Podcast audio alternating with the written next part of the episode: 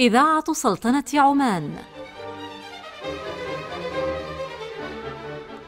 كتاب أعجبني.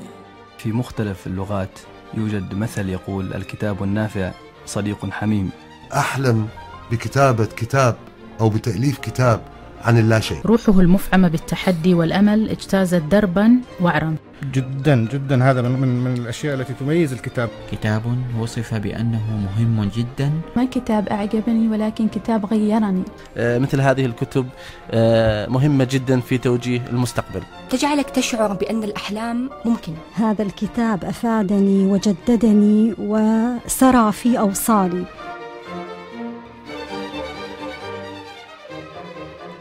كتاب أعجبني. رحلة يومية مع الكتب والقراء.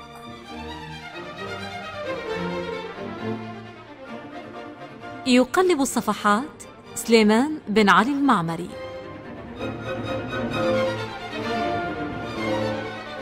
يغلف الكتب حمد بن سعيد الحبسي. أعزائنا أهلا بكم. موعدنا اليوم مع كتاب يتناول فيه مؤلفه جدلية العلاقة بين الدين والسلطة انطلاقا من مفهوم الحاكمية مستعرضا مراحل تطور هذا المفهوم بدءا من الكتب الفقهية التراثية مرورا بالإسلام السياسي المعاصر ووصولا إلى الحركات السلفية الجهادية. ويقدم مفهومه المعاصر للحاكمية الإلهية التي يرى أنها تمثل الميثاق العالمي الذي يمكن من خلاله تحقيق السلام في العالم. إنه كتاب الدين والسلطة قراءة معاصرة للحاكمية للمفكر السوري محمد شحرور. هذا الكتاب سنتناوله في هذه الحلقة بصحبة الباحث خميس العدوي.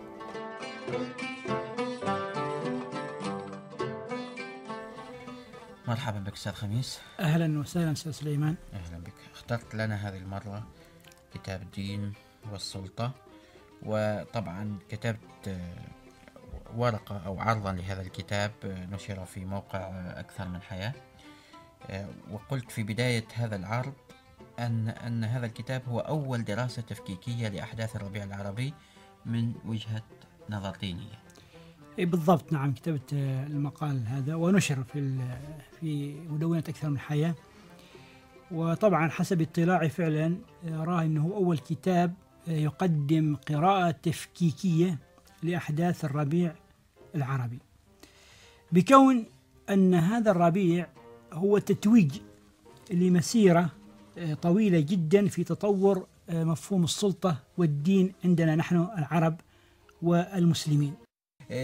قلت في ورقتك عن هذا الكتاب أستاذ خميس أنه يأتي تتويجا لمشروع محمد شحرور الاصولي والمقصود به أصول الفقه. أيضا لو تحدثنا عن هذا المشروع مشروع محمد شحرور وكيف جاء هذا تتويجا له. طبعا عندما ننظر نحن إلى الخط الأصولي وهو المقصود به أصول الفقه لأن الأطروحات التي تقدم للقارئ المسلم ليس من الآن يعني أو الإنسان المسلم ليس من الآن منبنية بالحقيقة على أطروحات يقوم بها علماء في أصول الفقه.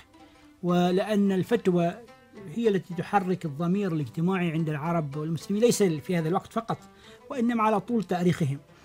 فنحن كان لدينا نحن المسلمين عندنا أصول فقه شاركت جميع المذاهب الأمة الإسلامية لكن أشهرها طبعا أصول الفقه للإمام الشافعي.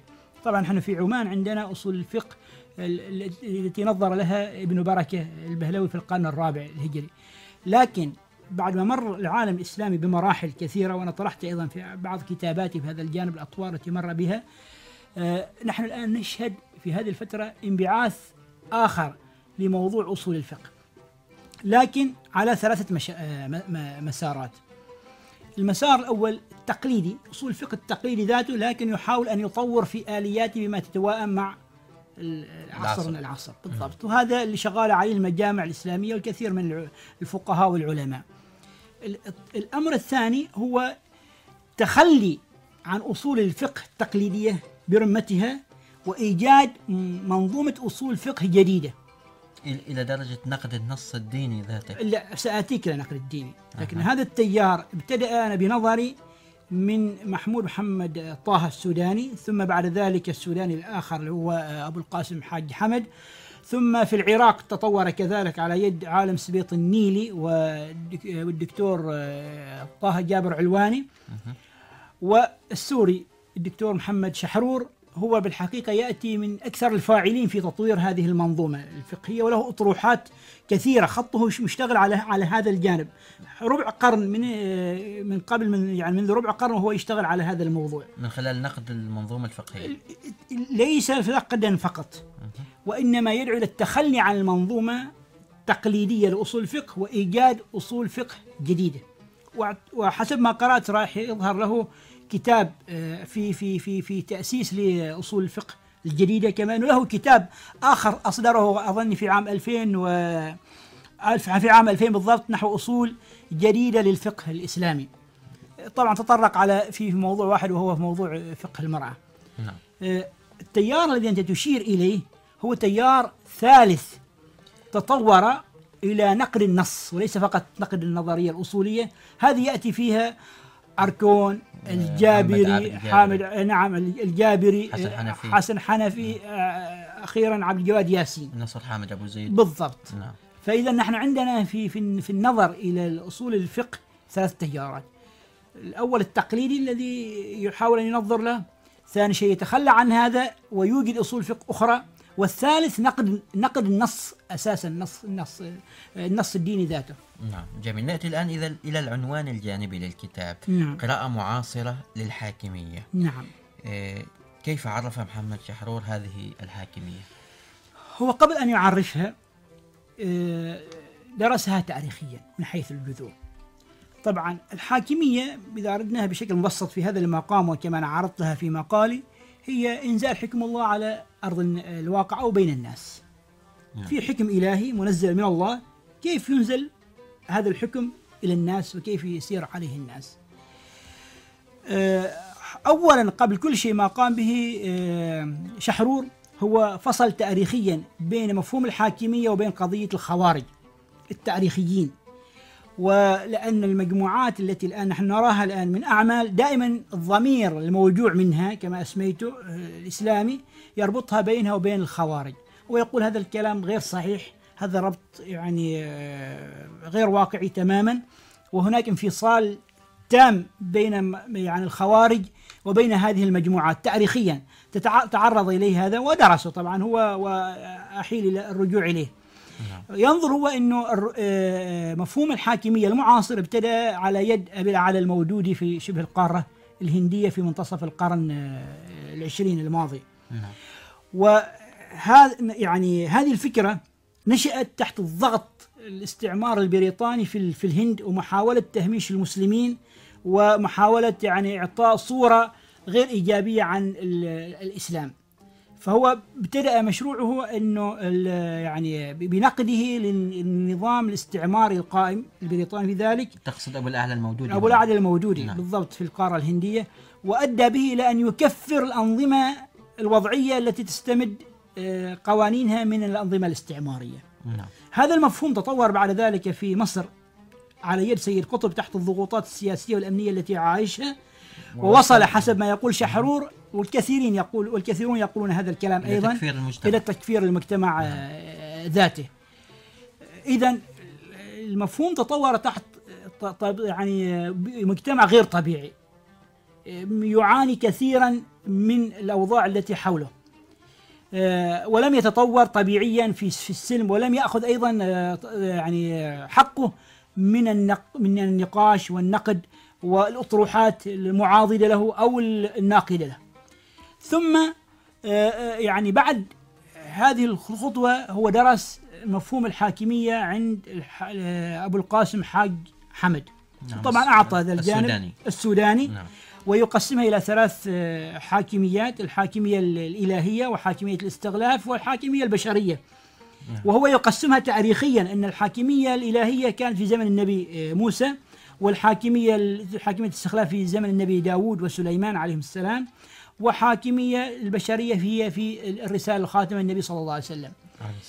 اعتبر آه، شحرور تقسيم الذي سار إليه أبو القاسم حمد هو تطوير إيجابي. مختلف عن آه، مفهوم الحاكمية عند بلال المولودي وسيد قطب لكنه آه، غير واقعي. نعم وهنا قد أيضا بنى نموذجه بالضبط. للحاكمية. نعم. أتمنى أن تحدثنا عن نموذج شحرور لهذه الحاكمية. نموذج شحرور في هذه الحاكمية يقول ونعم صحيح يوجد ثلاثة تقسيمات لها. القسم الأول ال- الحاكمية الإلهية ثم الحاكمية ال- ال- الوسط بينه هي ال- ال- الإلهية البشرية ثم الحاكمية البشرية. الحاكمية الإلهية هي تتلخص في الأوامر القطعية التي ذكرها القرآن الكريم منها طبعا يعني التوحيد توحيد الله سبحانه وتعالى آه، من ضمنها بر الوالدين من ضمنها تحريم الإثم ما ظهر منه وما بطن الوفاء بالع... المهم يعني هو ذكر حوالي آه، 14 آه، لنقل مكارم الأخلاق. بالضبط. نعم نعم. ال- ال- المرحلة ف- فقال هذه هي يعني هذه هي مفهوم الحاكمية الإلهية. هذه التي يجب الضمير الإنساني كله أن ينصاع إليها وأن يعت- ويعتمدها. البش... الحاكمية البشرية الإلهية البشرية هي تلك الأوامر التي وردت عموما في الكتاب العزيز ولكن للإنسان أن يستنبط منها وأن يجتهد في تطبيقها والعمل بها. ثم الحاكمية البشرية وهي النطاق الأعظم من الحياة؟ ال- البشرية من الإنسانية؟ البشرية أو الإنسانية نعم. عموما يعني نعم. يعني هي النطاق الأعظم لهذه الحاكمية وهي التي تركز أن أصل الأشياء الأصل في الأشياء هو الإباحة. وبالتالي تركت الحياة برمتها أن ينظمها الإنسان بحيث أن لا يتعدى الحاكمية الإلهية أن يت... أن ينضبط ويتقدد بالحاكمية الإلهية. الدولة عند شحرور تأتي في هذا النطاق. بحيث أن نحن آه، نعيد حياتنا وتركيب حياتنا وتركيب الدولة والسلطة وفق آه، ما نراه نحن ووصلنا إليه آه، من تطور في الحياة وفي البشرية بشرط أن لا نتجاوز الحاكمية الإلهية. نعم. تحدثنا إذن عن العنوان الجانبي. دعنا نتحدث عن العنوان الرئيسي الدين والسلطة. هناك جدلية الدين والسلطة وتحدث عنها محمد شحرور وعرف ببعض المصطلحات التي تنضوي تحت هذا العنوان. طبعا شوف أنا خليني أقول لك إنه بالنسبة لجدليه الدين آه، والسلطة شحرور آه، ركن كثيرا جدا إلى الجانب الأصولي. أصوله هو الجديده للفقه.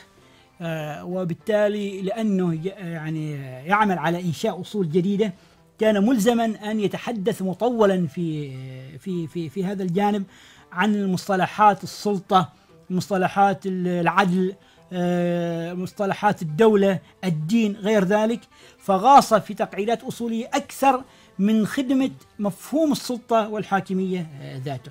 نعم وطبعا أنت أخذته ما أخذ عليه في هذا ال- الكتاب. طبعا أنا أنا أتفهم لأنه ينشئ أصول دين جديدة أتفهم هذا طبيعي جدا أن يحصل هذا الأمر. لكن عندما أنا أتكلم أنظر إلى الكتاب كنظرية يريد أن يقدمها شحرور أنا لا أريد أن أغوص في هذه المصطلحات. أنا أقرأ نظرية الدين والحاكمية في هذا الكتاب. وبالتالي عليه هو أن يأخذني مباشرة وبأسلوب وهو طبعا أسلوب لغوي جميل جدا يعني بهذا الأسلوب أن يأخذني مباشرة إلى نظريتي دون أن يعني يعلقني بمصطلحات هو إلى الآن لم تتشكل لم تتقعد تماما إلى هذه اللحظة. نعم. طيب لو سألتك ما هي الإضافة التي أضافها هذا الكتاب؟ طبعا أنا بنظري أضاف آه، يعني آه، ثلاث نقاط آه، جيدة في في في هذا الجانب. نق- النقطة الأولى هو طبيعة الحياة حركة الحياة لابد أن تتجدد باستمرار. فهو في خط أصول الفقه فعلا يقدم رؤية جديدة للحياة. الأمر الثاني محاولة المواءمة بين الرؤية الدينية والتي يراها هو بطبيعة الحال وبين المناهج العلمية الحديثة القائمة في الحياة. والنقطة الثالثة هو أن شحرور آه، أضاف إضافة جديدة في مشروعه الأصولي أنه هذا المشروع ليس نظريا يعني ليس يعني لا يتكلم في في في المثاليات وإنما واقعي. نزل به من الدراسات من خلينا نقول من عالم الكتب إلى عالم الواقع وحاول أن يطبقه على السير السياسي والاجتماعي الذي يعيشه المسلمون والعرب في هذا الوقت. هذه في إضافات أنا أعتبرها. لكن في نفس ال- ال- المقام ما يتعلق بالكتاب ذاته لا يزال لا تزال يعني ما يقدمه دون المتوخى دون المأمول إلى حد الآن.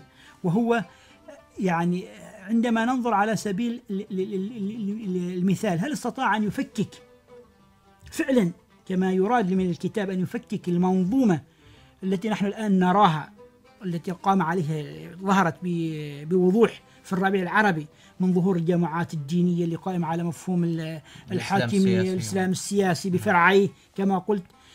إلى الآن لا هذا الكتاب لا يستطيع أن فعلا أن يقدم أم يعني شيئا مباشرا في في موضوع التفكيك ويساهم فكريا. نعم لكنه نحن الآن نعاني نعم. من هذا الواقع. ونريد من يعني يتدخل بطريقة أخرى يخفف من هذه الوطأة.